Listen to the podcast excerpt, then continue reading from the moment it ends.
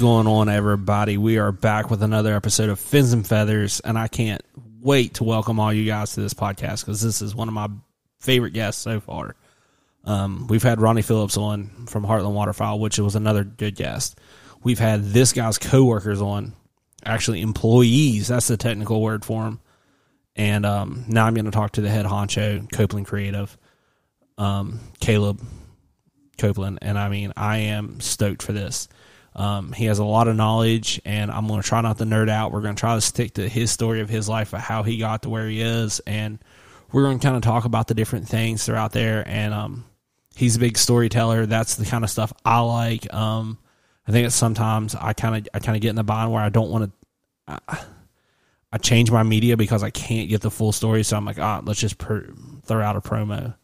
Um, I'm trying to work more on having the story so I can give you guys the full story, and that's the plan coming forward because we've got a YouTube series coming.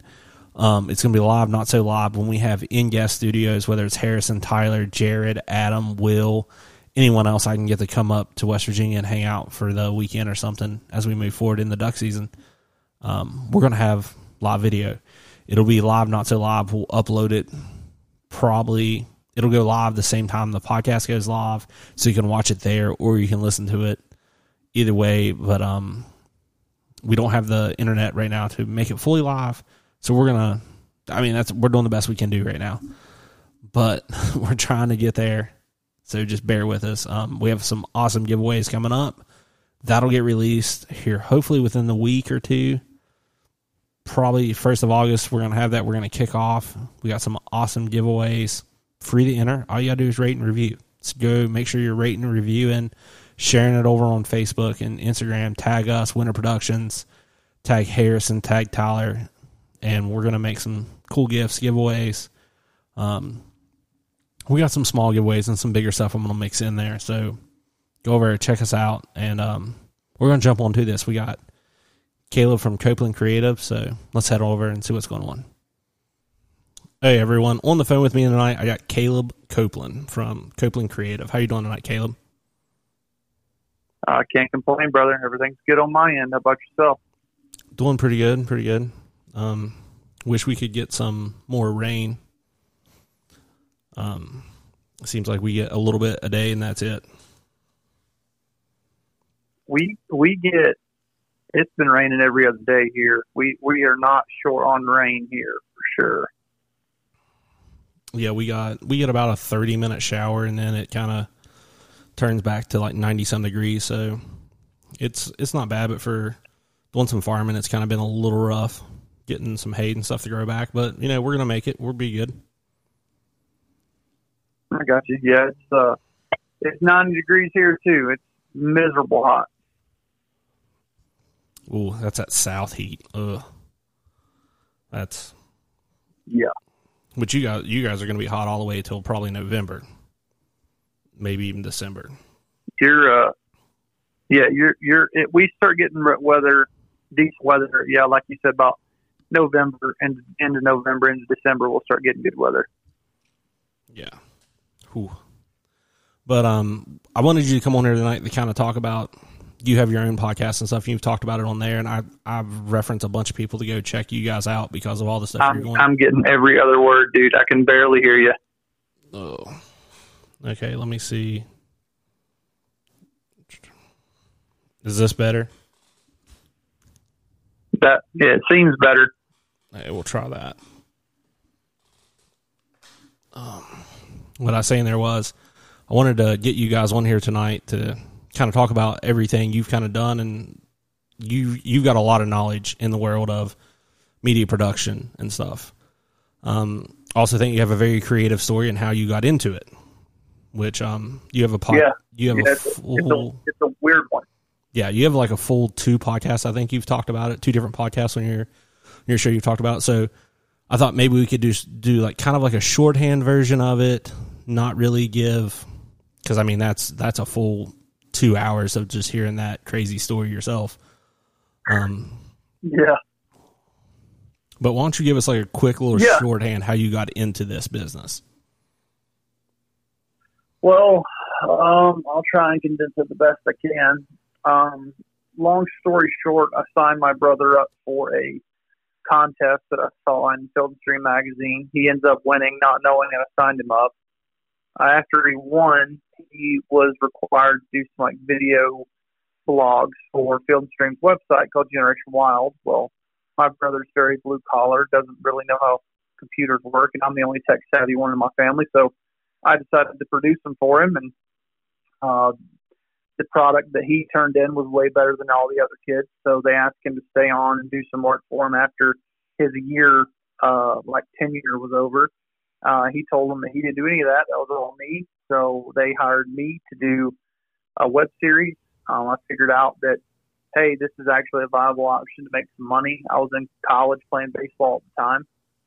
Um, I did the web series, made about five thousand bucks, bought my first HD camera.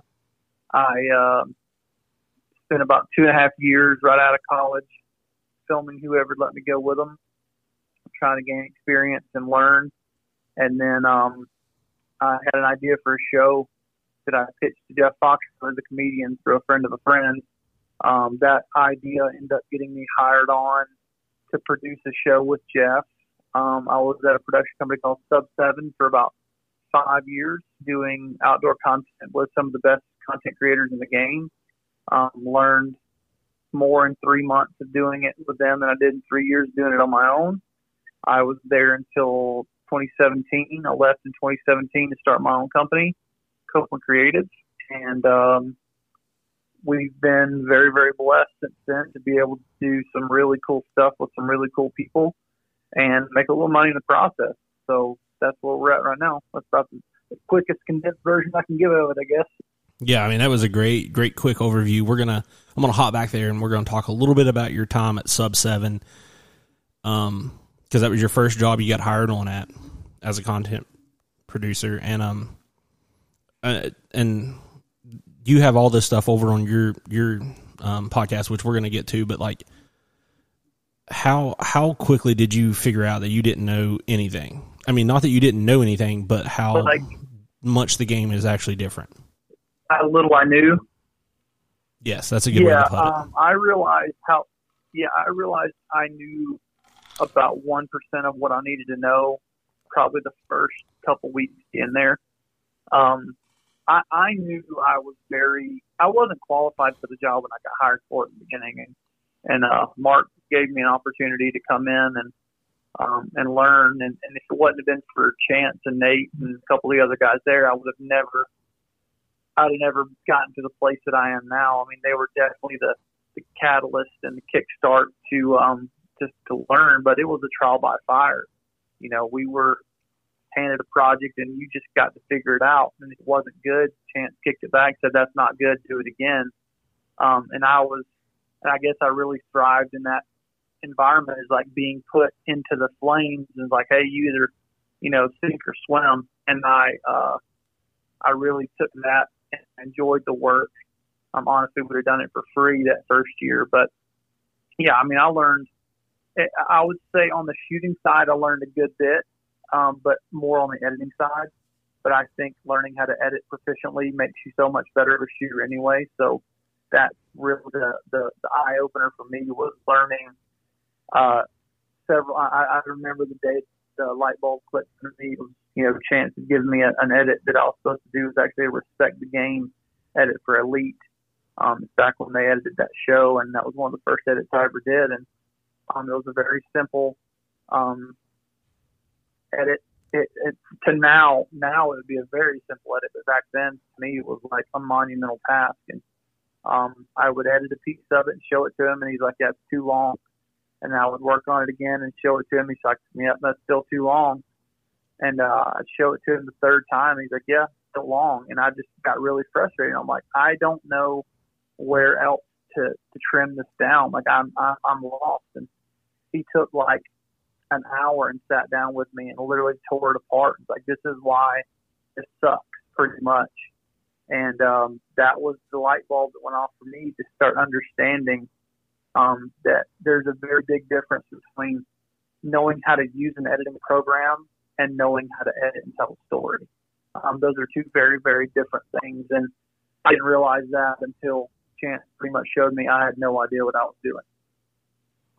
Yeah, I mean that was that's so true, and I think I think a big thing you touched on there quick in there is like I know there's a lot of people who who like go with me who are out with me sometimes and want to use one of my cameras and shoot some stuff and then they hand it back to me and they're like, "Oh, how does it look?" And I'm like, "Well, why don't you look at it with me?" Because you'll learn so much more by editing your actual footage than you ever will by just shooting with a camera because you'll realize, well, I was shaky the whole entire time. I didn't take my time. I didn't leave cut room in the front, cut room in the back. Just those little things that like you appreciate on the editing side, it'll make you such a better filmer. Oh yeah, it, it, you learn what you need, what you don't need. Um, think you know some things that you can do in the field to make your job easier once you get back to the computer to edit. There's a uh, there's no substitute for spending time behind the camera and then taking that footage and then trying to edit it and make something out of it. Um, it's an absolute, um, it, it's a reality check sometimes too for guys. But, you know, I thought I knew what I was doing when I got there. I mean, I'd edited a couple of web shows and, and done some things like that, but in reality, I was still such a such a newbie. Like I really still had no idea what I was doing, and um, and they showed me like, hey, this is this is how it's done professionally. And I was not doing it professionally. It was still very, very much rudimentary. But so back then, everything was TV. Like everything was high production value TV. Um, nothing was this YouTube rough cut, let everything run long, you know, no real story, no real production, just kind of film everything very log style and let it run, which I hate, which I think is my generation. I came up not viewing that, not enjoying that, like not getting the story from that. And I, I appreciate the cinematography. I appreciate the storytelling. I appreciate all things that I was taught and that I've learned over the years.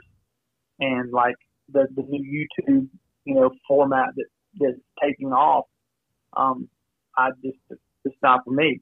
Um, I'm just praying the history repeats itself and it eventually comes back around to well produced content because that's that's what we want to do.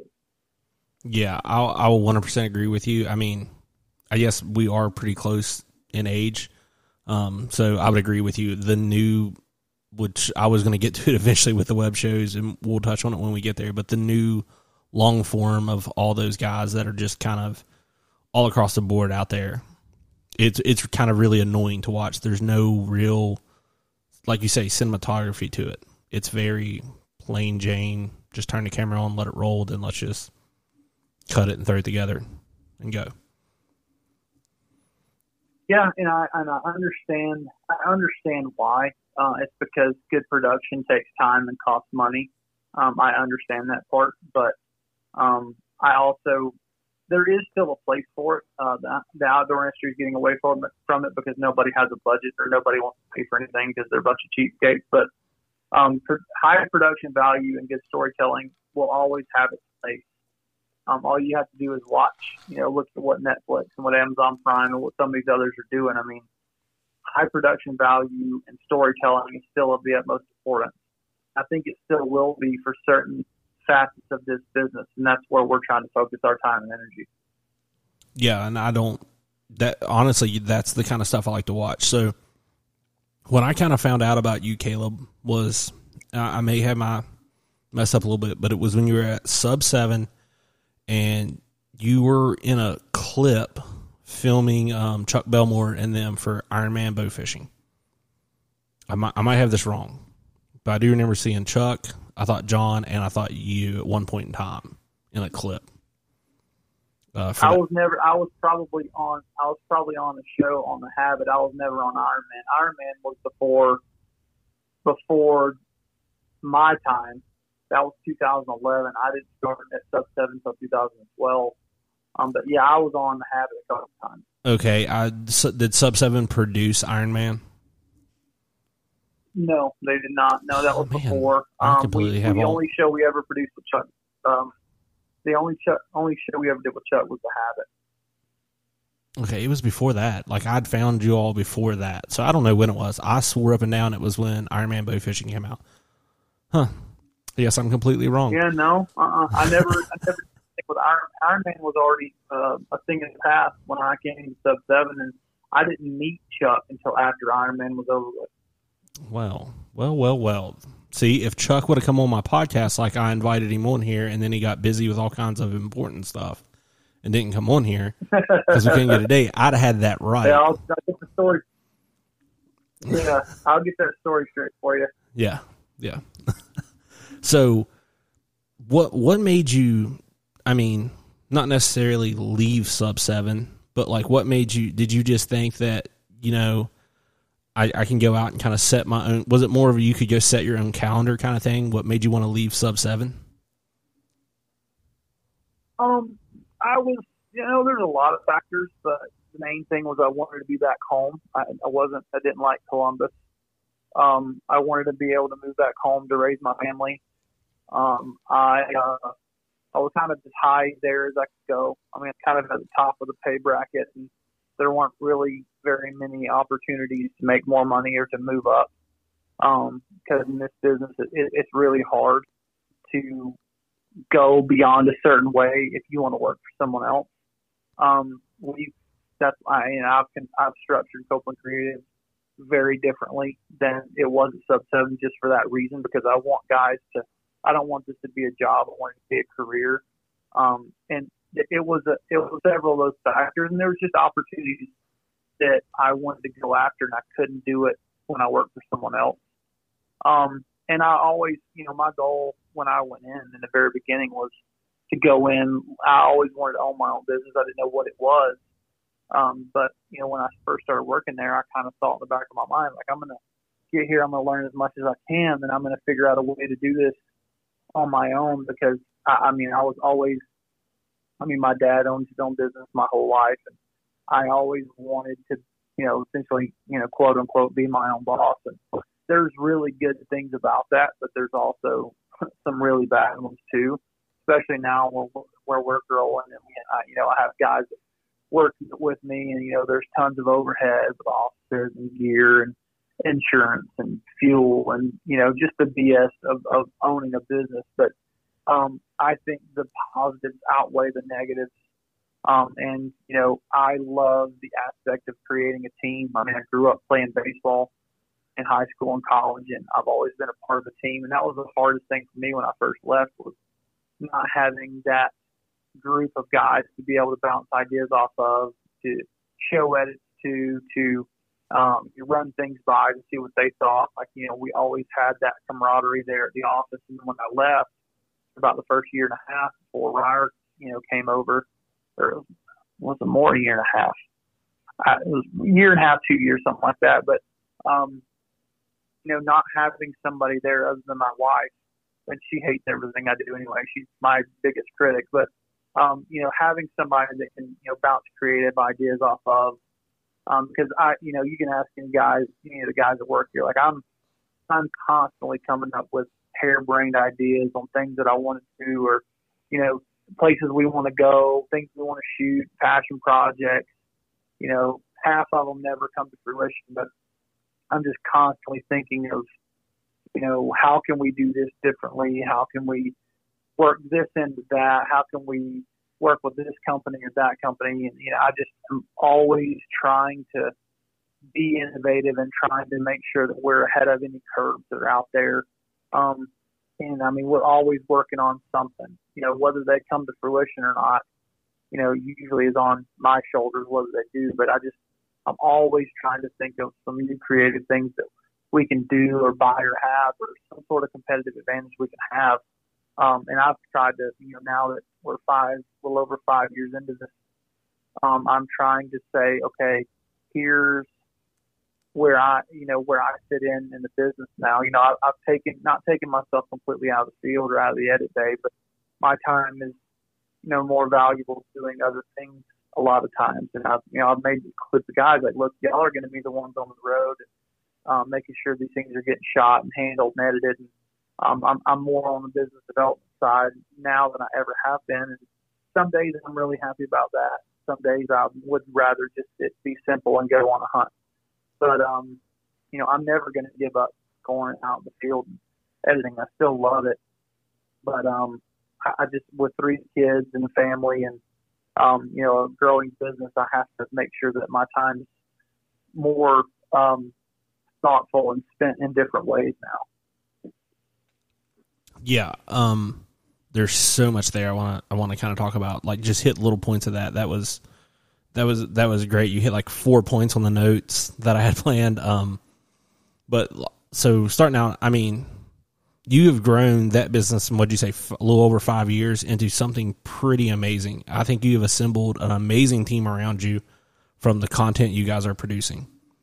Um, I mean, it just seems like every time you guys well, hire you. someone new, it's like, well, let's just pull one of the best guys there is out there, and he can come work for us. Um, even your freelance guys, because I follow. I mean, pretty much if someone shows up on your show, like y'all talk about, I go follow them, and it's, I mean, they're top notch workers, and I think that says a lot for the clients you guys have gotten over the years. Um, I mean, you guys have worked for all kinds of different people.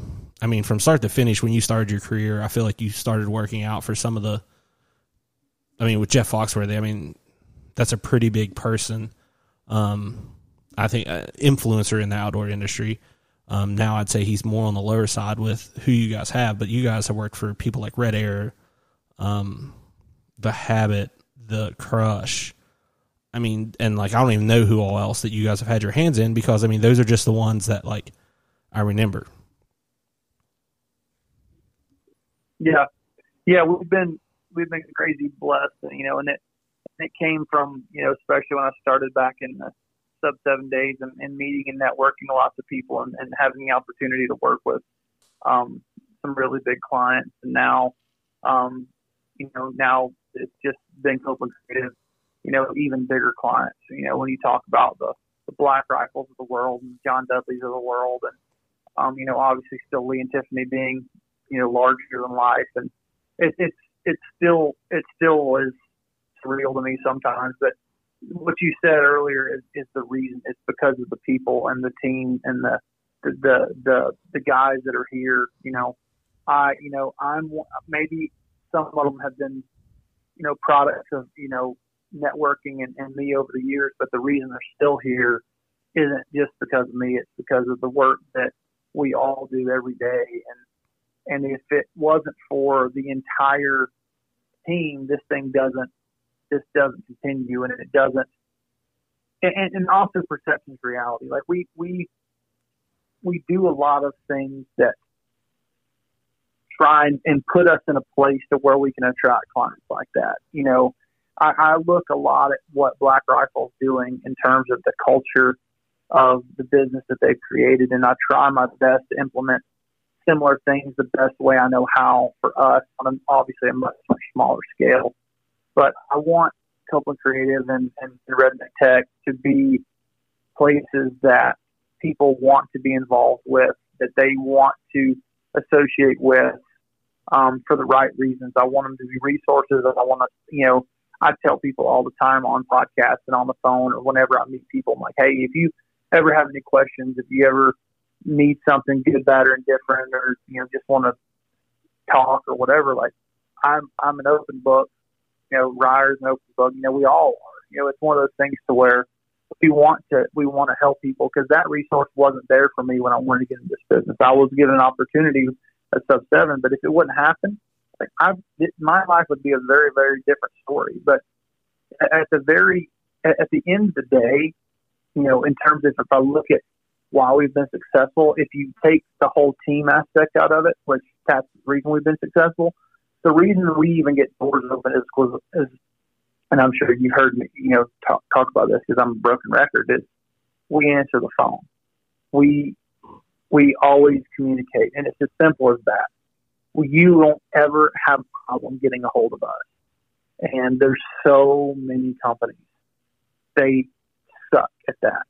And that one simple thing that our clients know that they know that they know they can count on us. That goes a long way. Um, and I've literally tried to make that the cornerstone of this company is like, under no circumstance will you not be able to get a hold of us. Um, if the communication's bad, it's on your end, not on ours. Um, we almost over communicate sometimes, and I I try and make that a, a a number one priority for everybody, and I make sure I'm clear with everybody when we work with them. You know, whether it's the guys that work here, our clients that we work with, it's like you will know where you stand. You will know answers to questions. You will have yes or no answers. Like there's not going to be this ambiguity and gray area that I was used to for so many years because I hated it. Like I, I, you know, I give people the example all the time. I played baseball um, for many, many years. You know, we we'd have a bad game, and uh, the coach would say, you know, we're going on a punishment run, and we wouldn't know how long the run was. Well, I would, I faltered bad in those runs when I did not know how far we were going to have to run. But if the coach would come and say, hey, we've got a five mile run today, and you've got to do it in this amount of time, I could always do that because I had a, I had a you know, a goal in mind. I had a, a clear directive. You know, is that unknown for me that I hated so much? Um, so I try to never have that happen um, here or within the clients. That is, I mean, you can't say that any better. That is 100% perfect. I think that is something that, I mean, I've sent you guys stuff before from you, the Ryer, the Clay, um, and you guys have all taken your time to look at it. And I'd say there's all kinds of people that send you guys stuff, and you take that time to look at something that doesn't even. I mean, it, I'm a nobody to you guys, and I and I'm not saying it in a way that you guys don't care about the community reaching out to you that you have around you, you've built around you with Copeland Creative and Redneck Tech, which we're about to talk about. But at the end of the day, you guys don't truly make any money or anything off of us. We're not but I think you get what you guys do is something that I learned a, a while back, and uh, it kind of happened on this podcast. I kind of one night laying in bed, I decided I was going to message a guy, uh, Ronnie Phillips from Heartland Waterfowl. I don't know if you've ever heard of that show. I assume you've heard of that show. Um, yeah, yeah, sure. I mean, they've won all kinds of awards. I sent him a message one night and I said, "Hey, I do a podcast. I would love to have you on there because I like talking waterfowl. I like talking media." And he was like, "Sure. Can you do it in twenty minutes?" And I was like, Yes, I can, by the way. I will arrange my schedule and make it work. And we talked for an hour on a podcast and probably two hours afterwards. And he literally, I mean, he had questions. He actually had questions he wanted to know about podcasting because he was starting his podcast. And then he just talked about life and stuff in general. And it was kind of really motivating to hear someone at kind of that level care about someone else. And I have his phone number and he says, if you ever need anything, text me. I'll uh, I'll I'll answer it as fast as I can, and I, and that's just something that I think Ryer said a lot of is that this whole media world has opened up where if you take advantage, and when I say advantage in a good way, and reach out to people, you'll find the people that'll come contact you back in a way that it's a, it's a gateway to everyone now. Um, and he really talks about how oh, yeah. cameras allow you guys to travel anywhere and everywhere to get to see amazing stuff. Oh yeah, for sure. Yeah, they're definitely. Yeah, Ryer said that the best. They're literally a passport to all the cool stuff. And I think that's why I've been drawn to media forever. I kind of went away with it from for a while to try to run a different business that COVID decided to stab in the heart and kill really quick for me. When it was at the oh man, great to hear that. Uh, it was fine. It was killing me inside, anyways. Bless freaking Lauren's heart for working with a radio company, but I'll, I could never do it again. and she only does the media work. I've told her I was like, "Bless you." I was like, I couldn't do it again. I was like, two years killed me. Yeah. Um, that's a, that's a job where you don't come home ever, and when you do, it's for an hour, so you can leave oh, and wow. go somewhere else. I mean, it's, but it allowed me to make a bunch of money that paid for a lot of stuff in my life, so I don't regret it. But yeah, yeah let's segue over to Redneck Tech. Um, I don't really know when you started this because I kind of just found it one point in time and um, started following along and listening. I've heard a lot of your podcasts, not all of them, but did you ever? What did you? What was the game plan when you started Redneck Tech? So Redneck Tech was actually a second iteration of an original idea that I had that I'd still love to do if we could figure out a way to do it. But um, the original idea was, you know, when I was coming out of college and wanted to get into this business, there was no resource really whatsoever.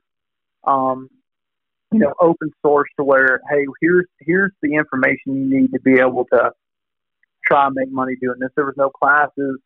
There was nobody that wanted to help you. You had to know somebody or have some sort of connection.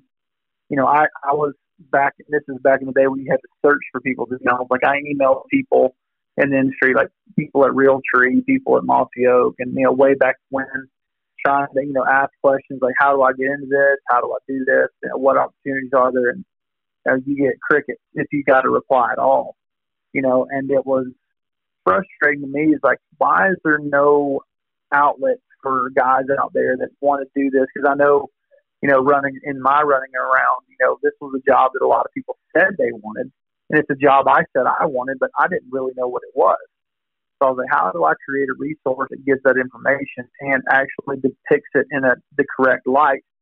Um, and the original idea was uh, we created a pilot in 2015 for a show called uh, Nameless we were actually going to make it a, a web series, and it was going to be a behind the scenes show of what it looks like to be an outdoor producer. Um, because there's you know 700 and something network television shows and uh, on in the outdoor space, and every one of them have one thing in common, and that's the producer.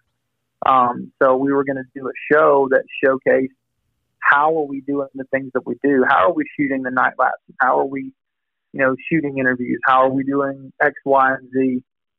we shot the pilot and we quickly found out um, the Sonys and the Canons of the world are never going to pay for a show that has, you know, kill shots in it. Um, that was actually at the end of the life for Campbell cameras, and there just wasn't really a viable way to pay for it because it was going to cost money to do it right. So the next thing was okay. We I kind of let that sit for a couple years, and uh, it was after I, you know I wanted to do it at sub seven, but you know, long story short, the answer was no. We weren't taking time to do a podcast, which you know, you know as well as I do. It doesn't take that long to you know to do a podcast, nor does it take that much money. So in 2018, I was sitting in a hunting camp in Oklahoma, and I had my little Zoom recorder there, and I was sitting there on the internet in between hunts, um, just searching the internet for like well, what does it take to create a podcast? And I was like, man, it's very easy actually. You just, you know, get an, an account, get an RSS feed, record a couple podcasts, and you're done. You pay your monthly fee to keep your thing on there. You, you can have a website or not. So I was like, heck, this isn't that hard. I was like, I can morph that uh, nameless idea into a podcast. And, you know, Redneck Tech is what we call the local, like, uh, technical school here in North Georgia. So I called it Redneck Tech. And, um, here we are 160 some odd episodes later and um, you know now we give classes we're working on currently working on a new website we're going to come out with some products and you know it's it's really morphed into something way larger than i thought you know we found two of our guys that work here have come from the podcast um, so many friends and colleagues now in the industry have come from the podcast. It's become way bigger and way more than I ever could have thought. But um, the, the original, the, the, the absolute, you know, basis of the idea was create a a piece content that helps anyone and everyone out there who wants to be a better content creator in the outdoors. This is the resource to help you. And you know, there's some other ones out there. In my opinion, they scratch the surface and they kind of give you the general ideas, but they never get down to the nitty gritty and they're never like completely honest with you. Um, I've done this for 10 years now and I've seen the good and the bad and the ugly of the outdoor business. And we don't hide anything. There's nothing that we don't tell you. Um, we probably give away a lot more information than we should. Um, but it's something to where I don't believe in hiding things because I, I, I've said it a million times. This this business is not rocket science. It's got everything to do with communication, being a good person, and knowing how to do a lot of things shooting, editing, photography, content, you know, file type, codec. You know, you got to be your own IT guy. You got to understand hard drives. There's a you, you wear a lot of hats. So those things right there are going to keep a lot of people out just because it's a lot. But I also look at it as like, man, if my redneck butts from North Georgia can do this, anybody can. Yeah, there's um there's something to say about you. There's so much in there we're gonna break down that you you just gave away. Like always, y'all give away too much information, and I'll say it that uh, you guys should charge because. I mean, it's just it's, it's, it's just crazy amount of stuff I learned from you all, and it's just stuff that like you like. Oh, I'm stupid. That that's simple, but the internet's now full of that, which we'll get to that in a second because I've there, there there's the whole Canada thing in YouTube that I want to bring up in a second, but yeah, I think I think like the yeah like Campbell's Cameras was was probably the only other I'd put you guys in what they were doing with the show at one point in time. I forget the name of it. I loved it. It ended, and I never knew like basically couldn't have the money to do it because no one wanted to watch a show about producing shows. They just want to watch a show. Yep. Um. Yep. Probably. I mean, and that that show was funny. It had a lot of information in it. It was funny because the characters they had on there, which um I can't think. Well, of the the biggest the biggest the biggest problem with that show it was called the um, top producer. Um, the, the biggest problem with that show was you bring in a bunch of other TV shows, producers and, and productions to be on one show, and they all have competing sponsors. Where you can't get anybody to sign on to. Yeah, I never understood why they didn't do that at a amateur level. Personally, um, I think you would have been better off to get a. Are You there? Yeah, I don't know what happened there. Like, it, Yeah. it, it, Not me either. Sorry. um, no, it's BFE. It, it was my service. It was on my side. Oh, okay. Yeah, yeah. Well, yeah, I was, I was just saying I don't want to get into the the whole pay to play model in outdoor spaces. That was a major reason that that show never worked. But yeah, I, I love that show too. Yeah, well, I, I just thought that they should have did a. I don't know why it wasn't like an amateur. There was a team from Liberty University on the show. I, I don't know. I just get so mm-hmm. bugged that it wasn't done at an amateur level, and it would have changed. I think the game. Well, they wanted to bring.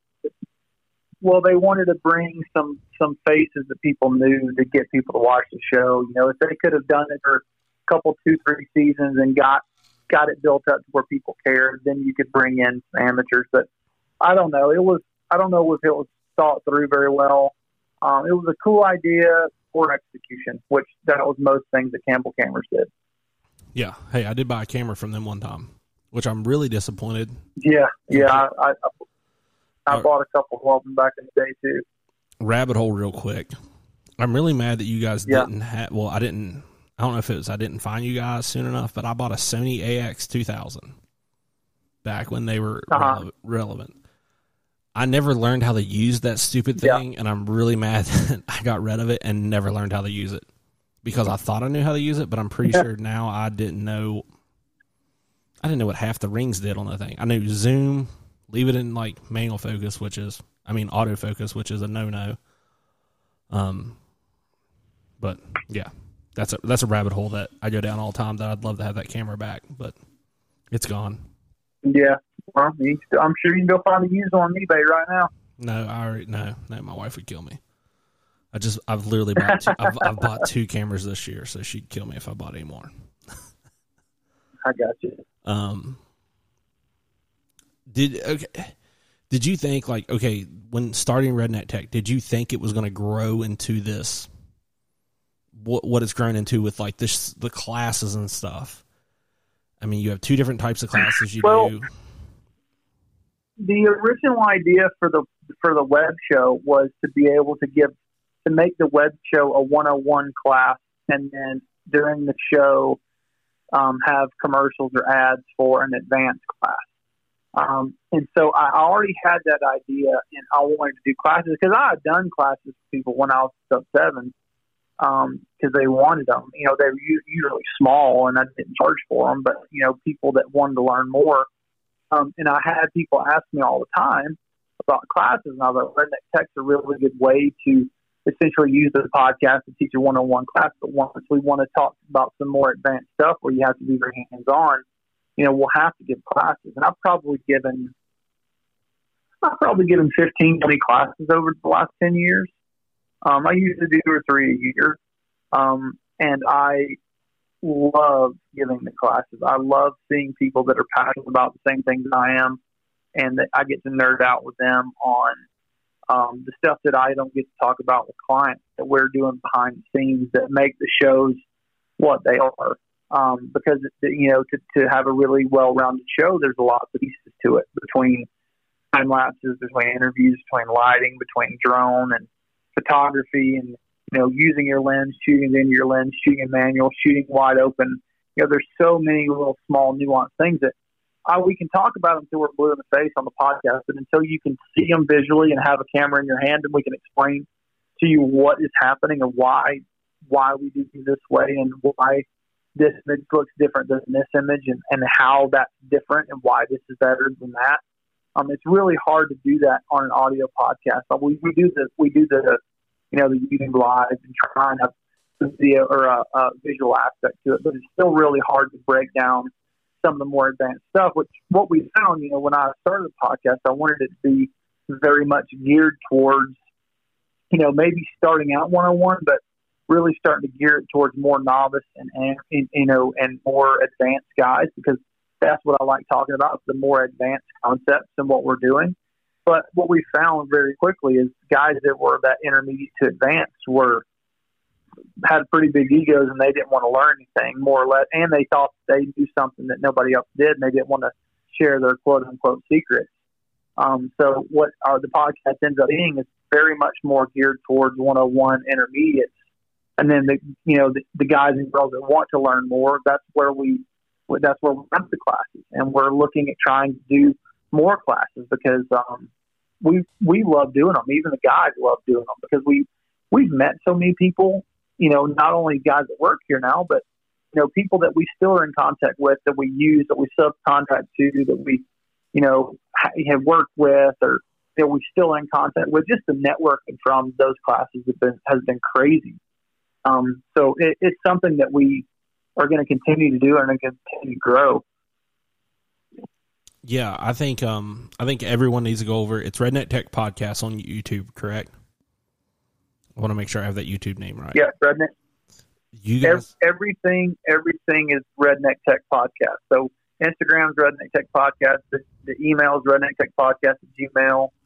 Uh, Facebook's Redneck Tech Podcast. The YouTube's Redneck Tech Podcast. So it should, if you type in Redneck Tech Podcast, you should be able to find it every if anyone gets anything from this podcast to listen to it, go follow. There is so much. You guys have like your live edits and stuff on there, and I've learned so much of editing from that. And the one thing that's held me back from coming to an editing class is I use Final Cut. I haven't made the jump over to Adobe. I don't do enough business. I feel like to pay for Adobe for the year. I have heard a little fun secret from a photographer I worked with the other day that told me like just tell them just like call and whine to them and maybe they'll give it to you at a discount. That's what I did and it worked for me. So I don't know if I'm going to try that to kind of switch. Um, I've used it in the past on a well, trial. When you go, well, you you can go on there and at any education level, if you're taking classes, you just go on there and when you fill out your education to get your discount, just put in te- Redneck Tech University. I, w- I would try that. don't. Oh, it works. Trust me. Um, that's hilarious. But, but um, moving. Speaking of y'all's YouTube, it has so much information on it, and um, I don't I don't know how many people realize it, but like, it seems like the U.S. really doesn't have a YouTube like people like you, and and I compare you guys to the Canadians, which I don't know how much YouTube you watch about like learning about cameras and all that fun stuff, but man, Canada's full of them. The U.S. has like hardly yep. anybody. They have like a guy in California. That's about it. Um, you throw a rock in Canada, you're going to hit yep. one, and they're going to apologize to you. But I mean, they're just everywhere up there. And yeah, exactly. I don't know if we're just so far behind, but like when people people ask me, I'm like, either you go follow the Canada, the Canadian people, you follow the guy in California, or you go follow Redneck Tech. And I was like, that's your choices if you want to learn. And you guys, I think the only difference between you guys and them is they they they're not hunting, so they get the free cameras and all that stuff. So they get to break down all the fun stuff that you guys got to go buy and talk about that you guys don't get for free. which sucks because I wish you guys did get it for free because then it'd be Yeah, it easier. it'd be a little easier for me to know about it. I waited I don't know how many months for y'all to get the R five and go over it. For me then to just turn around and go buy one like two weeks after you did your review on it, but Well, see, and we try, and when we do get a chance to do those things, I mean, there's so many like reviews and gear tips and things we want to do. It with us, it's having the time to do it outside of our crazy schedule. You know, with what we're doing, you know, that actually makes money. And then the, the second thing is we try and do reviews or, or gear tips that are actually palatable. Like we try not to get like too like down in the weeds with technical specs and things like that because you know most of the guys in this business they just want to know what's the camera capable of how does it how is it going to make me better? Is it going to be a good camera for you know filming my turkey hunt? and that's that's the kind of information we try and give. Now can we go down some of those technical rabbit holes? Yeah um does does even some of that that those guys on those things talk about does that even go over my head sometimes? Yeah some of it does.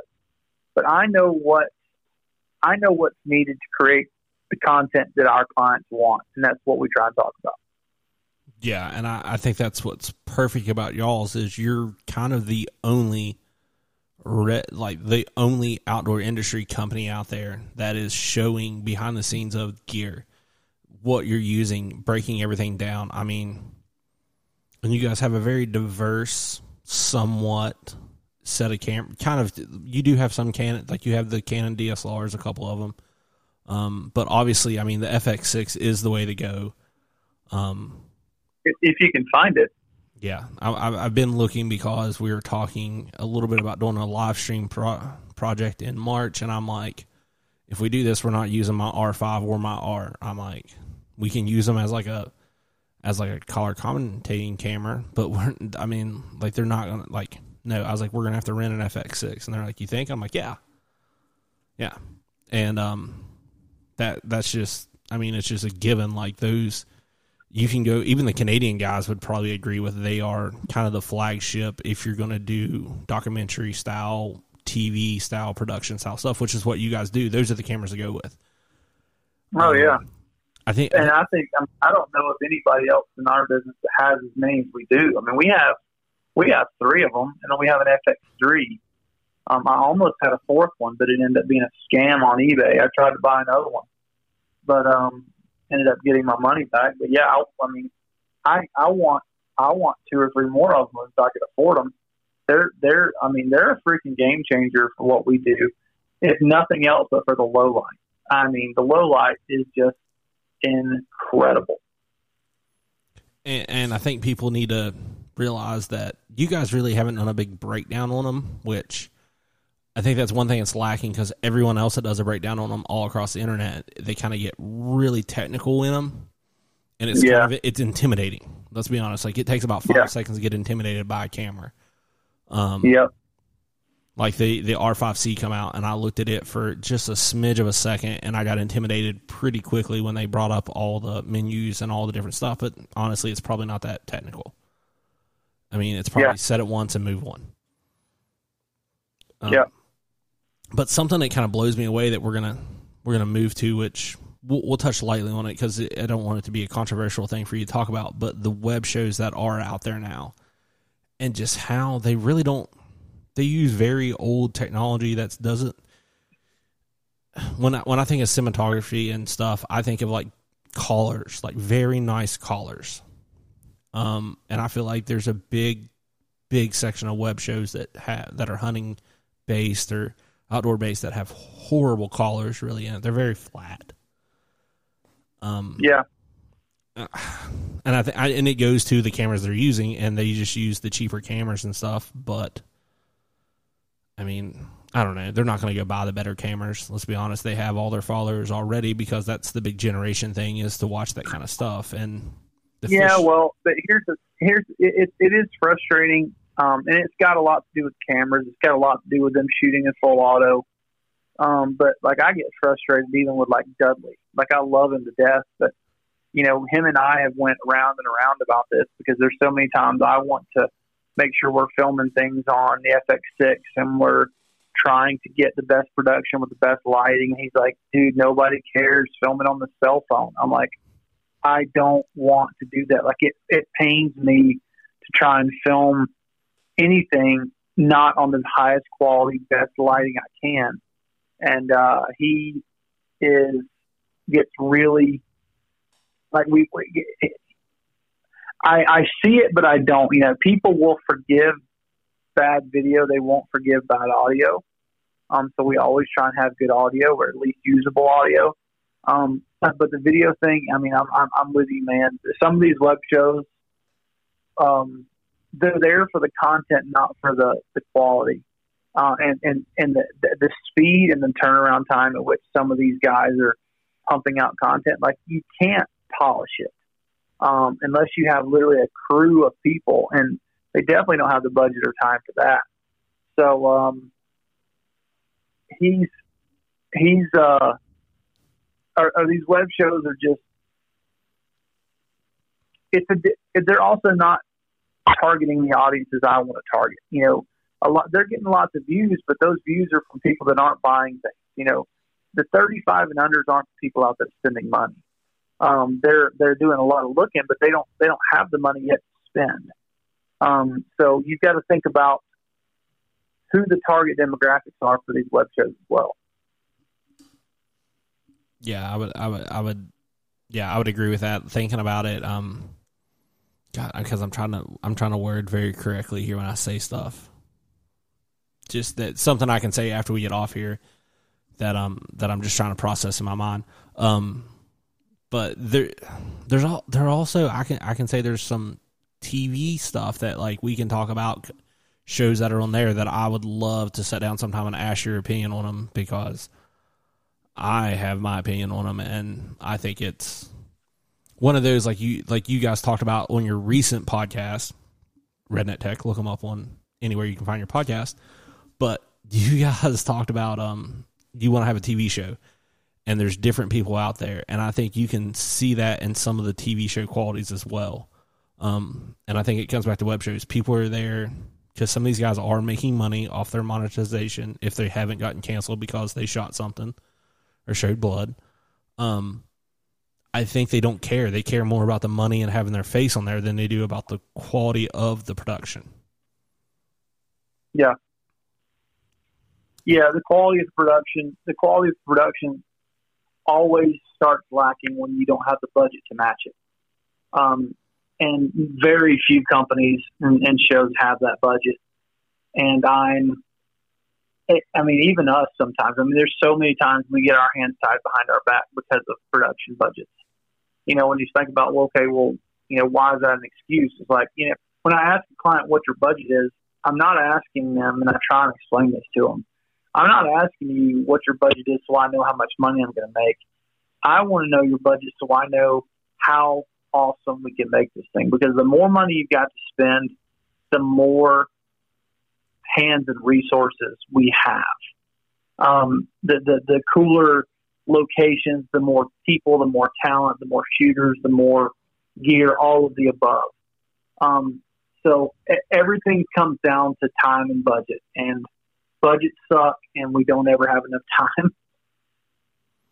Yeah, I think a prime example of hands tied, which you've talked about this before, and you can express yourself when I bring up the the show, but you you guys produced a four part series called Bluestem. Yep. And that is one of the best waterfowl shows out there. I have pulled up a certain clip that Ryer is more proud of than probably anything he's done in a while. And I'm like, dude, this is you 100% when you're waterfowl hunting. And you guys spent the time and money and the budget and the quality of that show. And it's, I mean, it's just one of the best out there. I would love to see more people that are on the YouTube do stuff like that. Um, that's some. Well, that, that's so the kind of stuff that I want to produce.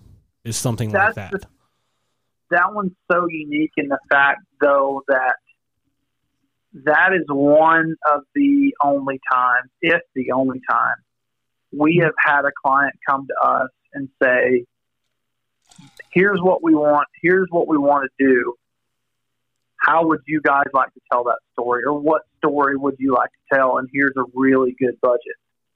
Um, and we essentially had pretty much full creative control over that entire project. Like every bit of that project was out of mine or Ryer's head with the talent really being willing to do whatever we wanted and having the time and the budget to do it correctly.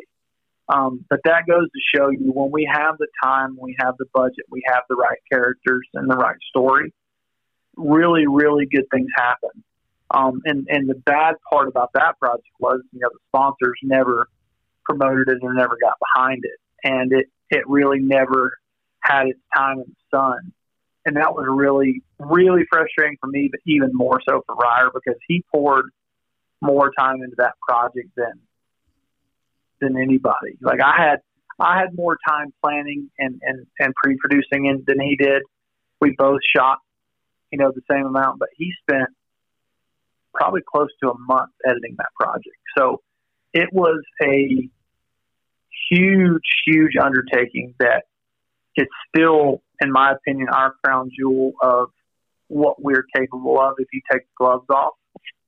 But um, at the same time, you know, it it not getting its day in the sun was really, really tough for us. But hey, it's we we get to create the content. We don't get to say what happens to it when it's done. Yeah, I think, um, and and you can take this however it is, whether I look whether I'm called a fanboy or not, saying this because it's I am a fan a fan of what you all do, but I would consider that whole entire project as good as what Heartland Waterfowl does, and I consider Heartland Waterfowl at the top of the game when it comes to waterfowl content. There's so many shows underneath that that have let's just interview, let's shoot stuff, interview, shoot stuff. It's no story, no cinem- cinematography, like nothing. I, I wanted to tell a story, and I think that's something that holds me back sometimes when I want to produce something myself is I'm like, oh, there's no story here. This is crap. Let's just turn it into a 30 second highlight and put it on TikTok and move on. Yeah. I mean, it, it's, it, it's, I, I don't think that's the thing. I don't think a lot of people like you see that piece of content and, and it really hits home with you. But for me, I mean, it would take a couple hours for me and Ryder to sit down and really go through and explain to you all that went into that. Um, it was it's so much more went into that than you you or anybody else that watched it realizes. Um, every second of that thing was thought out and planned, and every idea, every song, every like we went. You know, Ryer went as far as like every time you see a new character come up in the scouting section, like they have an entire theme of music that they got to pick. He even asked me like, "What kind of music do you like to listen to when you're in the car, in your truck?" And he based their entire playlist that he edited the show to based on the kind of music they like, and and that's the kind of thing that that extra mile, that extra creativity that put that one over the top, along with so many other things and so much other planning and research that went in on the front end um, from me uh, and and Ryer, and some other help from some. You know, Chuck Chuck had a big um, a big role in some of the pre-production planning for that.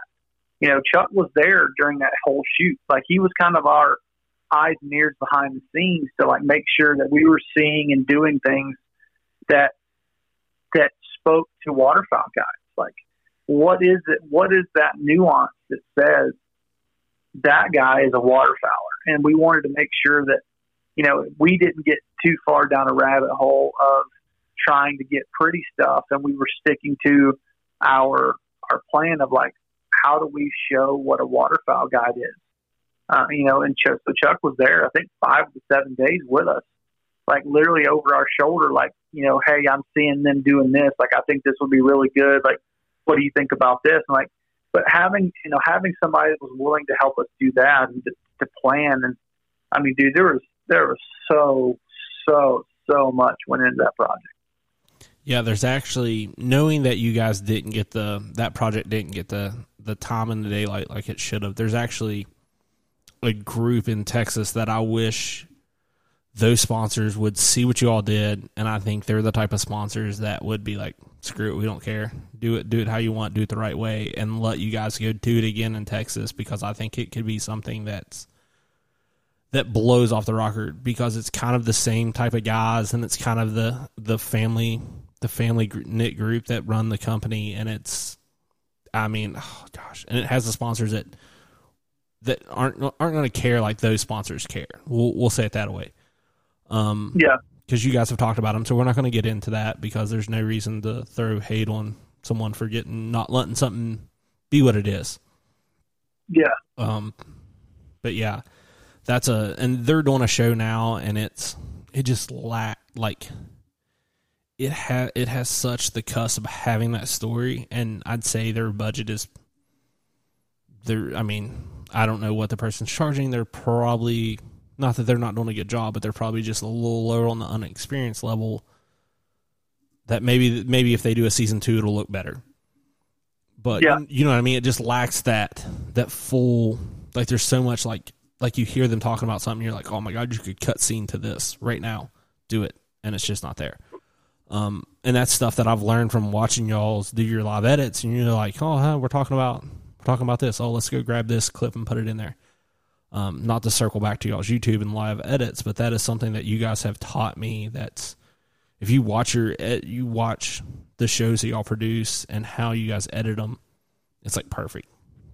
The way you got pay attention to what, what your what your talent is saying, you can you can show something to help show that per se. Show me, don't show me, don't tell me. Yeah, yeah. Yeah, well, and there's there's there's and, and and when you break it down, you know, it's especially in the hunting space, it's pretty simple the way that we produce things. You know, it's trying to produce conversations, trying to get the most out of your talent. You know, a lot of times that's knowing your talent, and that's spending a lot of time with them. Um, that's why we try and be fun guys in camp. You know, we always try and be guys that um, are enjoyed when we're in camp because you know when people enjoy your you know being around you and they you know are personal with you and you know feel like you're a personable person they open up to you and they're more comfortable with you when you're standing behind the camera not just standing there having a conversation um, and that you know even those conversations and the time you spend together in the truck and all the time that you're with these people all of it ties back into how good of a product you're going to get after the cameras when the cameras are on or when they're off because those relationships, those translate through the lens. Um, and the lack of personality behind the camera sometimes gives you a lack of personality in front of the camera. Um, so there's there's there's a lot of nuance. There's a lot of little things that go into making a great piece of content. And you know, if you're watching edits that we do now for clients, you know, outside of Bluestem, just know half of those we're doing those one arm time behind our back because with sponsors and deliverables and time frames and budgets, like half of those that we're we're very rarely putting out something that we're like that one's perfect because we don't ever have the time to make them perfect. We don't have the budget to make them perfect. Like there's no such thing as a finished product to us. There's only deadlines you know, the only reason we're turning these things in is because there's a deadline. Like if it were up to us, you know, we would have so much more to do to them and so much more time with them, but we just don't have it. Um, you know, we have to run a business and make money, so there's there's always that aspect to it too. But at the same time, there are things that we put out that we're very proud of that you can definitely tell our hands were in. Um, but there's also things we put out because we have to because the client needs them. But that is absolutely not the way we would have done it um, that happens a lot too. So ask Ryer; he'll give you all the all the information you need on that. Yeah, I've had Ryer Ryer on the podcast. Actually, he was the first one from Copeland I interviewed. Um, then uh, yeah, then it was Lauren, and then I invited Clay because I figured if I invited Clay before I invited you, and then scheduling didn't work out with Clay, so Clay's actually not been invited back on the show yet. Which hopefully I can get him on here sometime because I think he has a pretty interesting background from where he came over from doing weddings and stuff. And I just got into doing weddings because up here there's really no one who does weddings, and I've done I've done a couple now, and the compliments I got from the photographer that hey you're you're not like looking at your watch the whole entire time you're here you actually care about these people and i was like yeah like i want it to be a good project i want to be proud of what i produce i don't want to I don't want to like, oh, it, it, it's eight o'clock. I'm done. Like I'm off the clock. Oh, sorry, sorry, sorry. You got to quit dancing. Pay me. I'm leaving. Like I Yeah. and, and that's something that I think like if people feel you're invested in what's going on, it also helps them open up to you and and be more comfortable around you. Which Yeah. which, oh yeah. which you see that in the stuff you guys do, which from the stuff with um with um uh shoot what was produced with oh my god I don't forgot the country singer's name the other day. Right. Brantley Gilbert. Yes, God, that's kind of bad. Had a complete. I've had too much Evan Williams tonight because I actually I had, to, I, had to, I had to drink a little bit of Evan Williams because this is the honest truth. I was a little nervous to interview you because I was like, I don't want to screw this up. Um, Oh, dude. Ain't no reason to be, be Well, I mean, you guys like, and I, and I and I told you guys like I'm trying to work it out to make it down there for a show. Hopefully, I've kind of I've kind of confirmed some some income here on the side because I try I try to only use the money I make from media to pay for the media game. If if I Yeah. start using my personal money, then it becomes like, hey, I'm taking away from my family, and I don't I don't want to do that. And um, kind of had did some commercial work there today. Kind of met with the guy who I'm going to be doing the content for he was really happy. He was happy with the talent I brought. So hopefully we're going to start a trend here and kind of be able to work it way and produce some product content for a boot company a little more often than what I have been producing because it's kind of been, of course, COVID. Like, so he's getting product slow. So there's nothing new, but hopefully we're going to hit a little stretch here where it's kind of a little more often. Um, but, but that's about me. We're going to talk about you. Um, let's do a quick little breakdown on some of the some of the current projects y'all have going on. okay. Um, kind of breakdown, kind of who who your current clientele is, so people so people know like, hey, when I'm watching this show or this YouTube series or I mean, I don't know what I don't I don't know what other streaming platforms you guys are on right now, but who who you guys they need to be on the lookout for. Um, so right now we have. All right, I've got to think. Um, we're still doing some stuff with Dudley at Nock On. Um, everything for the last four or five years. I say everything. Most everything you see, photo and content wise and video, has been from us from Nock On. Um, it's been really cool seeing Dudley um, I mean, he was popular when I started working with him, but he's like crazy through the roof popular now. Um, and it's been a really fun ride for him. He's one of my favorite humans in the whole world. He is hilarious, and he's got more stories. And he he's somebody that if it wasn't for archery, like he could host any kind of show you wanted him to and crush it. He's just so funny, so witty, so smart he's one of those guys that could do anything and he would be successful at whatever he did. Um, we're doing a, a web series with Spy Point with um, Brian Stevens and Billy Lawson. Um, two really, really good friends of mine. I've been working with them for over five years now. Um, two uh, Florida guys that are just really fun to be around. They're like brothers, and we get to we get a lot of creative control on that one. You know, Spy Point doesn't really give us a whole lot of direction, so we get to do some fun stuff with them. Um, we love doing that, love hanging out with them. Obviously, we're doing the Crush with Lee and Tiffany, um, which is by far our largest project, and it takes up the most, the majority of our time uh, in the fall and spring. Two of the hardest working people you'll ever meet in your life. That's why they're so successful. Um, we're doing the Make It Happen series with Chuck Belmore, who I've worked with for going on 10 years now. Um, one of my best friends, and I, you know, me and Chuck have gotten to travel all over the place and do so many hunts and bow fishing trips over the years. And there's nobody more fun to, to have in camp and to have on the hunt than Chuck. Um, we are we're doing a lot of content for Rambo Bikes, a lot of video content, a lot of photos. Um, we are actually about to start doing a, a full marketing campaign for a company called Hyperheat. Um, they create a, um, they have a really cool, like, moldable, bendable, like, small footprint, um, actually like a heating pad for, like, your deer stand, your, in the football game, baseball game, whatever.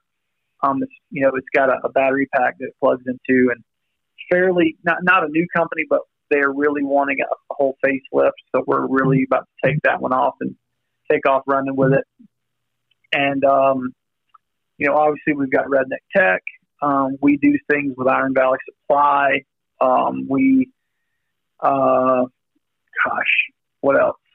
Um, we did Hunt Masters last year. We're not doing Hunt Masters this year, which I'm not upset about. That was a really, really hard project. Um, I'm trying to think. I think that's it at the moment. I mean, we've always got three or four things in the works that we're working on or trying. We're all, we're about halfway done with our passion project, our film that we've been working on for two years. I can't tell you much more than that because it's a, that one is top secret until it comes out. We're hopefully going to have it ready by NWTF in February, but we're taking our time with it. Um, we're doing our classes. Um, that's all I can think of at the moment. I'm sure I'm missing something. Oh yeah, there's probably and there's probably companies you you do like little one offs with that you didn't mention. Um, you know what I mean? That call you up like, hey, we need to produce something like this, and you're there, you produce it. Yeah. Speaking of, yeah, we just did a. Um, we were actually working on a, a launch video for Bergara's got a new a new gun coming out. We actually did one for their new Cure barrels um, earlier this year, and now we're doing one for a new gun they're coming out with. So that's actually another one. Thank you for reminding me of that. Um, I actually was there today, and I forgot to mention that. Um, yeah, yeah, but yeah, we did. We definitely do some one-off projects. We did um, two hype videos for North Georgia College softball and baseball this year.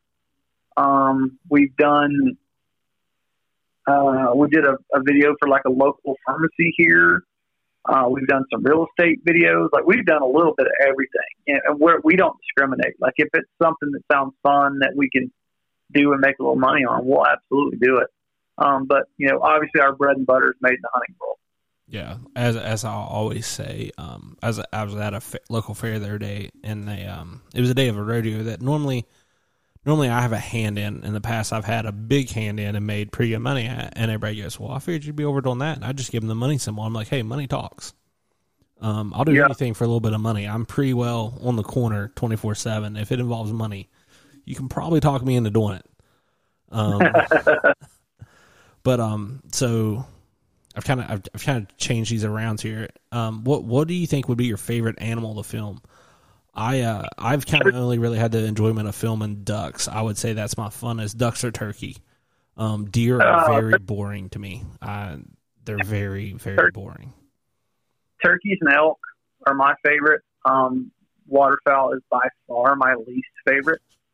Um, I just don't like everything that looks the same, and they're usually little black dots on out of the sky, and uh, it involves water and waders and I just don't care anything about waterfowl.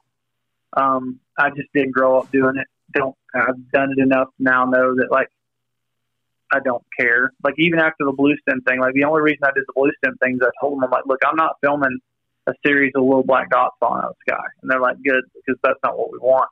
Like it was never about killing waterfowl. Like we obviously put that in there, but it was until the fourth installment. Like I didn't I didn't want it to be about that. I wanted it to be about the people and, and, the stories. Um, and that's the only reason we ever signed up to do that one. If it would have been about killing ducks, I got to be like, no, find somebody else, because that's not what I care about doing. Um, it's my least favorite thing to film. But at, at the same time, like if I have to pick just an animal, it's going to be turkeys or elk. But even more so than that, like I don't even care about that as much as I care about the story. You know, I would rather pick a good story if it's you know going to a chicken house and shooting rats in a chicken house. If it's a good story, I would rather do that than anything. Um, I don't. It doesn't come down to the animal for me. It comes down to the subject matter. You know, uh, it was told to me a long time ago, and it kind of stuck with me. It's like you're not filming a hunt. You're filming a show, a TV show, a web show that the subject matter happens to be hunting. So you got to think about it that way. You can't think about it if you're filming a hunt you're telling a story, and the subject of that story is that animal. Um, so if you kind of put your mind to it that way, that's how it kind of it comes into perspective for me a little bit better once I start thinking about it that way. Yeah, I 100% agree with you. Like, I do love filming waterfowl, but it's got to be about more than just shooting ducks. Like, if it's, to me, it's more about the work and the effort, kind of what y'all did in Blue Stem. Um, but you just made a comment I've got to ask about. Jerry Clower. Do you know who I'm talking about when I say that? I might have said his last absolutely. name. I absolutely know who Jerry Clower is. you said shooting rats in a chicken coop, and I immediately, that's what hit my mind. Um, oh, yeah. I listened to mu- lots and lots of Jerry Clower with my dad when I worked with him in the summers. That's all my dad grew up on, man. That's some of my favorite. And that's the thing. I'll I'll test some of the guys sometimes, and I'll throw out a quote from, you know, a Jerry Clower or Roy D. Mercer or something, and they don't know what it is, and I'm very disappointed in them. Oh my! You should require everyone there to go listen to the Olympics at least from Jerry Clower. Um, that Oh. is- I grew up on. Uh, my grandpa had two Jerry Clowers, a Roy D. Mercer, and I forget if the other one was a singer cassette in his old F one fifty. What about Ray Stevens? Did you ever listen to any Ray Stevens? Probably. Um, Um, if you haven't, if you haven't, you need to look up some Ray Stevens on YouTube and some of that stuff. Like he's he's up there with Jerry Clower and Roy D. Mercer. Man, I've still got Roy D. Mercer on my phone now. I'll still listen to it occasionally. Yeah, I'll uh, I'll tell my wife that I'm like I'm like, hey, we're on a long drive. I'm like, hey, YouTube Jerry Clower. I want to listen to something funny. She's like, what? Oh, I'm, yeah. like, I'm like, oh, it, trust me. I was like, you can go to sleep. I don't even care. Um, You boys want a possum? No, you got one? No, I just want to see if y'all wanted one. oh my gosh, that is that takes me. back. That is literally that was on the cassette. That takes me back. Um, I love when Yeah. people make that make references back to that old time because it reminds me of my grandpa. Um, Oh yeah. And the thing is, like, there's not, there's so few out there now that they do know that reference. Like that generation of comedy and that generation of people that listen to that. Like, there's not very many of them left. No, I would love to ask um, some of the bigger comedians out there if they, if they, because they don't ever reference them, if they know who they are, but they try to stay relevant to their, to who's watching them. So it's, Oh yeah. it's like Oh, I, I wonder I if the Joe that- Rogans and like the Burt Kreischers and them know about them. Yeah, I don't know. I don't know about them. I have talked to I have talked to Foxworthy about it, and and he's definitely you know they were definitely an influence on him. You know, like did but did you ever see like on YouTube? It was called the uh, uh, the Redneck Ninja. Oh my god. Yes. Wait. Like, are you The- talking about the one from West Virginia to make me feel Ninja bad? Star. Yeah, Yes. the Ninja Star. Yeah, I'm not proud of that one. so, so Jeff had never heard of him. Oh, I showed it. I showed him to Jeff years ago, and Jeff was literally belly laughing watching that guy. Like he he thought that was the best thing. I'm like, oh my god! I was like, you haven't heard the Redneck Ninja with the Ninja Stars and can of baccy? You say no, says I. Great. So now all I know about Oh. Jeff Foxworthy is he thinks redneck ninjas come from West Virginia. Great. That's a that's a great Uh. that's a great information I've learned. Dude, that guy was great. Oh God. See, I'm ashamed of that guy because he's from my state. Oh well.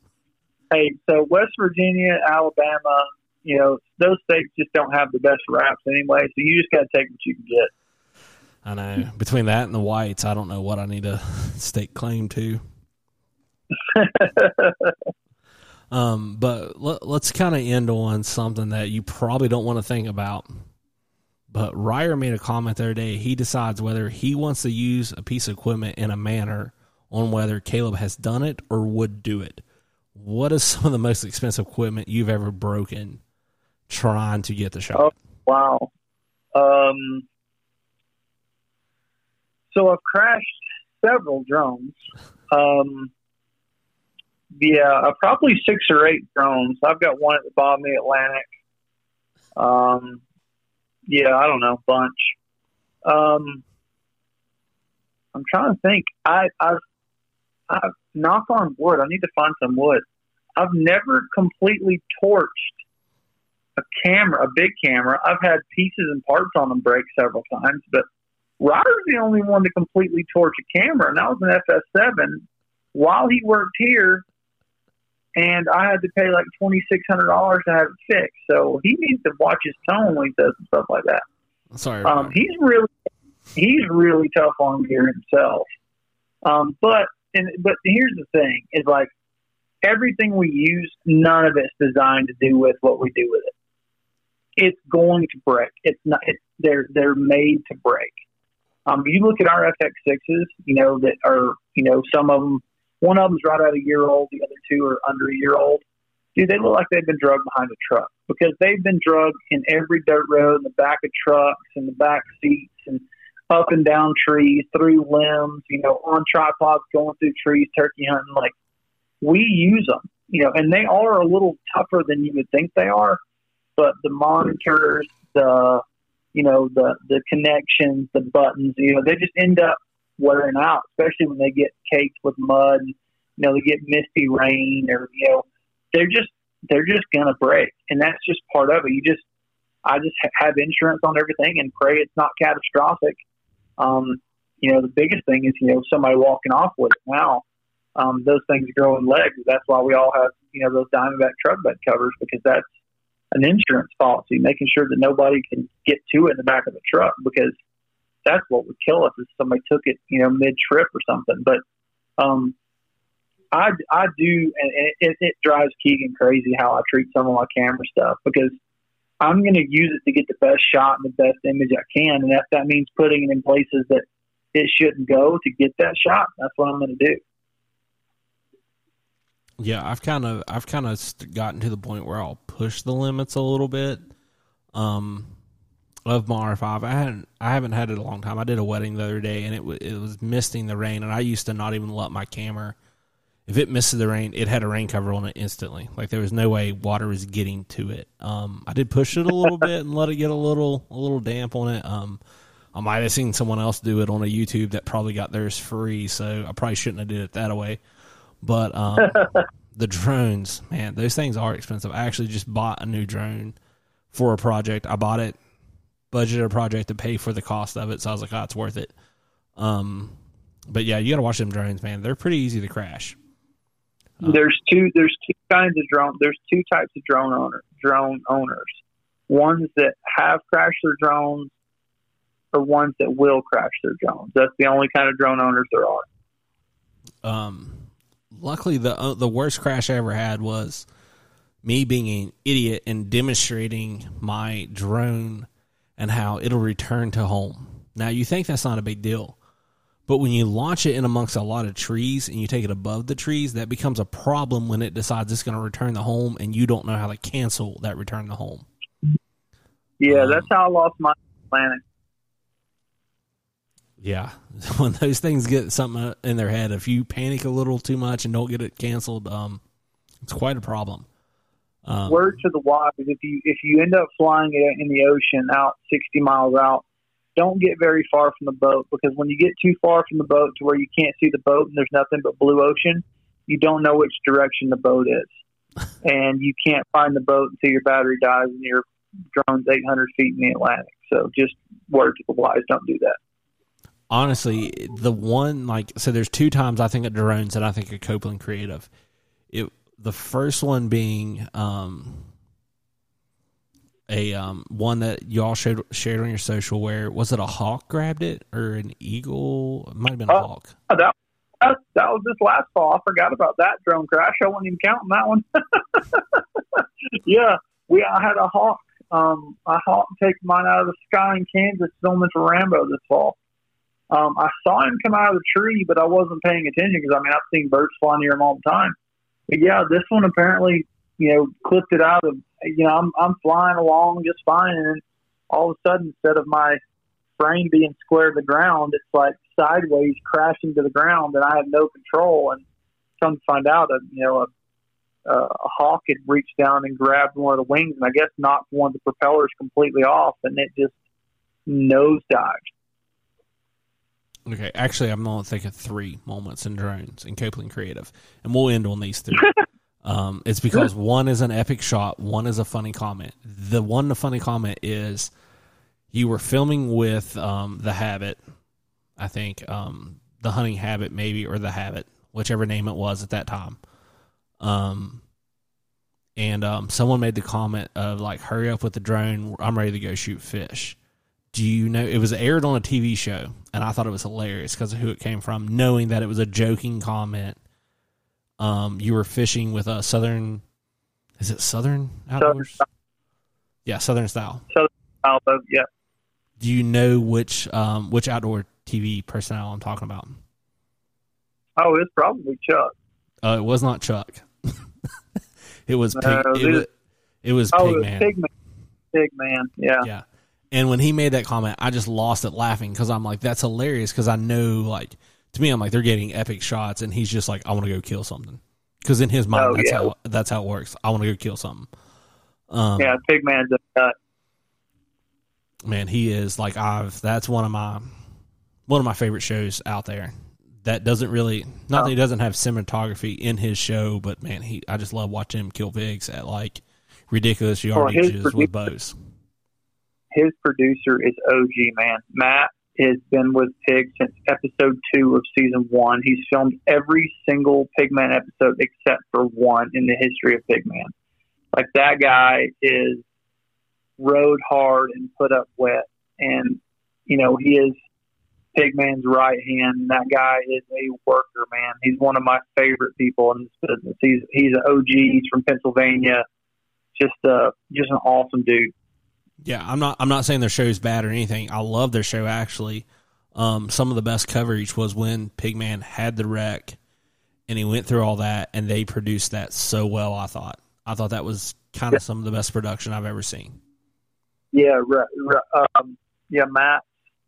Matt's limitations are Pig because Pig is just like that all the time. He's ready to go, go, go, and won't let Matt get good stuff half the time. yeah, I would I would agree with that. Yes, I would agree. Pigman is the um, 100%. Let's go. Let's go kill something. Um, the, yeah, he he doesn't have a slow down button at all. yeah. The third and final shot because there's so much I could just like ask you about right now because I've already thought of five more shots. Is um from when you were producing Hunt Masters. I'm assuming it wasn't none of you guys piloting the drone. I'm assuming it was an FPV drone shot of the combines. Yeah, um, that shot i've seen so much fpv when it comes to like flying youtubers and stuff but that is like one of the first FP, fpv shots i've seen in the hunting industry and it was amazing yeah. So funny story about that one. This is why you can't believe anything you watch.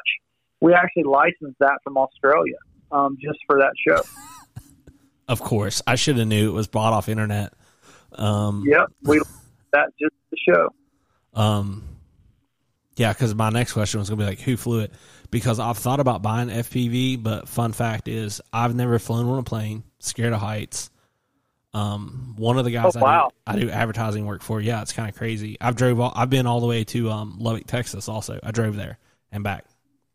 Um, I've drove to Arkansas a couple times. Like I won't, I just don't fly. I just no, I'll drive.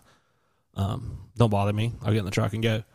Um, but Um, I've got to do it too, but uh, there's some trips driving just sucks. But I've uh, I've done I've done a lot of driving myself, but I've also done a lot of flying. Yeah, but um, I've thought about buying FPV, but in the motion sickness that I would get, I'm terrified I would get motion sickness mid-flight and then crash my expensive drone. Um, because I mean those things do whip around pretty quick. I mean they're going fast enough. You got to put a GoPro on the top of the dang thing to get any good quality footage. Um, Yeah. I was hoping I was going to get some crazy answer. It was like some awesome person I could go follow on Instagram. Now some kid, No, some Australian. Well, I, I think that's pretty much wraps up all my questions. If you've got anything else you kind of want to you want to spill or say about your company, or um, just give out kind of all the socials. We've been going here for a while now, longer than when I told you I was going to have you on here, but a little bit of technical Oh, you're good, difficulties. Yeah, no, um, no, I appreciate it. Um, uh, yeah, our socials at Coke Creative on Instagram, and then I already plugged all the Redneck Tech ones, so it's just at Redneck Tech Podcast on Instagram. You can find everything through there. And uh, no, man, just appreciate it, and uh, just extremely blessed to get to get to do what, we do, work with who we work with, and um, see the places we get to see. Yeah, one hundred percent agree with that. Um, thank you again for being on here, man. Has been awesome. Yeah, man, anytime. Well, well, well. Was that a podcast or what? That right there. That's my number one podcast. You know, it makes me a fanboy um, of Caleb, Caleb from Copeland Creative. Um, but man, he he is like. I mean, I'm to me, he's living the dream job. Um, getting a run a production company. I would love to be able to do that. You know, I don't have that in the cards in my life. I don't think. Um, I know I don't actually. Um, just with how my life has played out so far, there's just no no possible way I'll be able to do that. But I hope to be able to do something semi like that and be able to produce content that is of that quality and tells the stories that way. And I mean, he has a great insight, a lot of great information. We um we kind of just talked about their career and bounced around a little bit of everywhere from how he got started in the industry, and we did a very quick overview of it because he has a full podcast on his uh, Redneck Tech. If you go back, it's very early in the stages of Redneck Tech. Um, he breaks that all down. There's a there's a couple other podcasts throughout the years. He's always went back and told that story. Um, they do live podcasts almost weekly on their YouTube um, where you can get in, interact, and ask them questions. And I highly recommend that.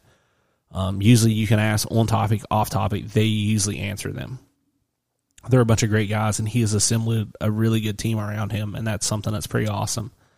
Um, as always, you can find us over on Spotify and Apple Podcasts at Fins and Feathers Podcast. We talk everything from waterfowl to turkey hunting to fishing to media. That is that is where we stick our, our noses, and we we kind of we try to stay within those boundaries. Um, because you know I, I have guys that I bring on here that talk about duck hunting and stuff from pretty well all over the country so far. And I've got guys that come on here and talk about um, turkey hunting and about bass fishing and stuff. Um, and then I, I go out and get the guys that go talk media that I, I like to talk about. But like we, we can get all nerd out sometime. If you have any questions, reach out to us. Um, the YouTube stuff is coming soon. We're working on it.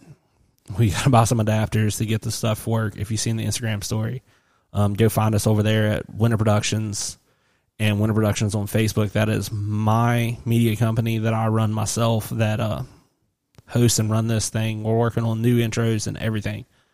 But um, we'll catch you next time. As always, see ya.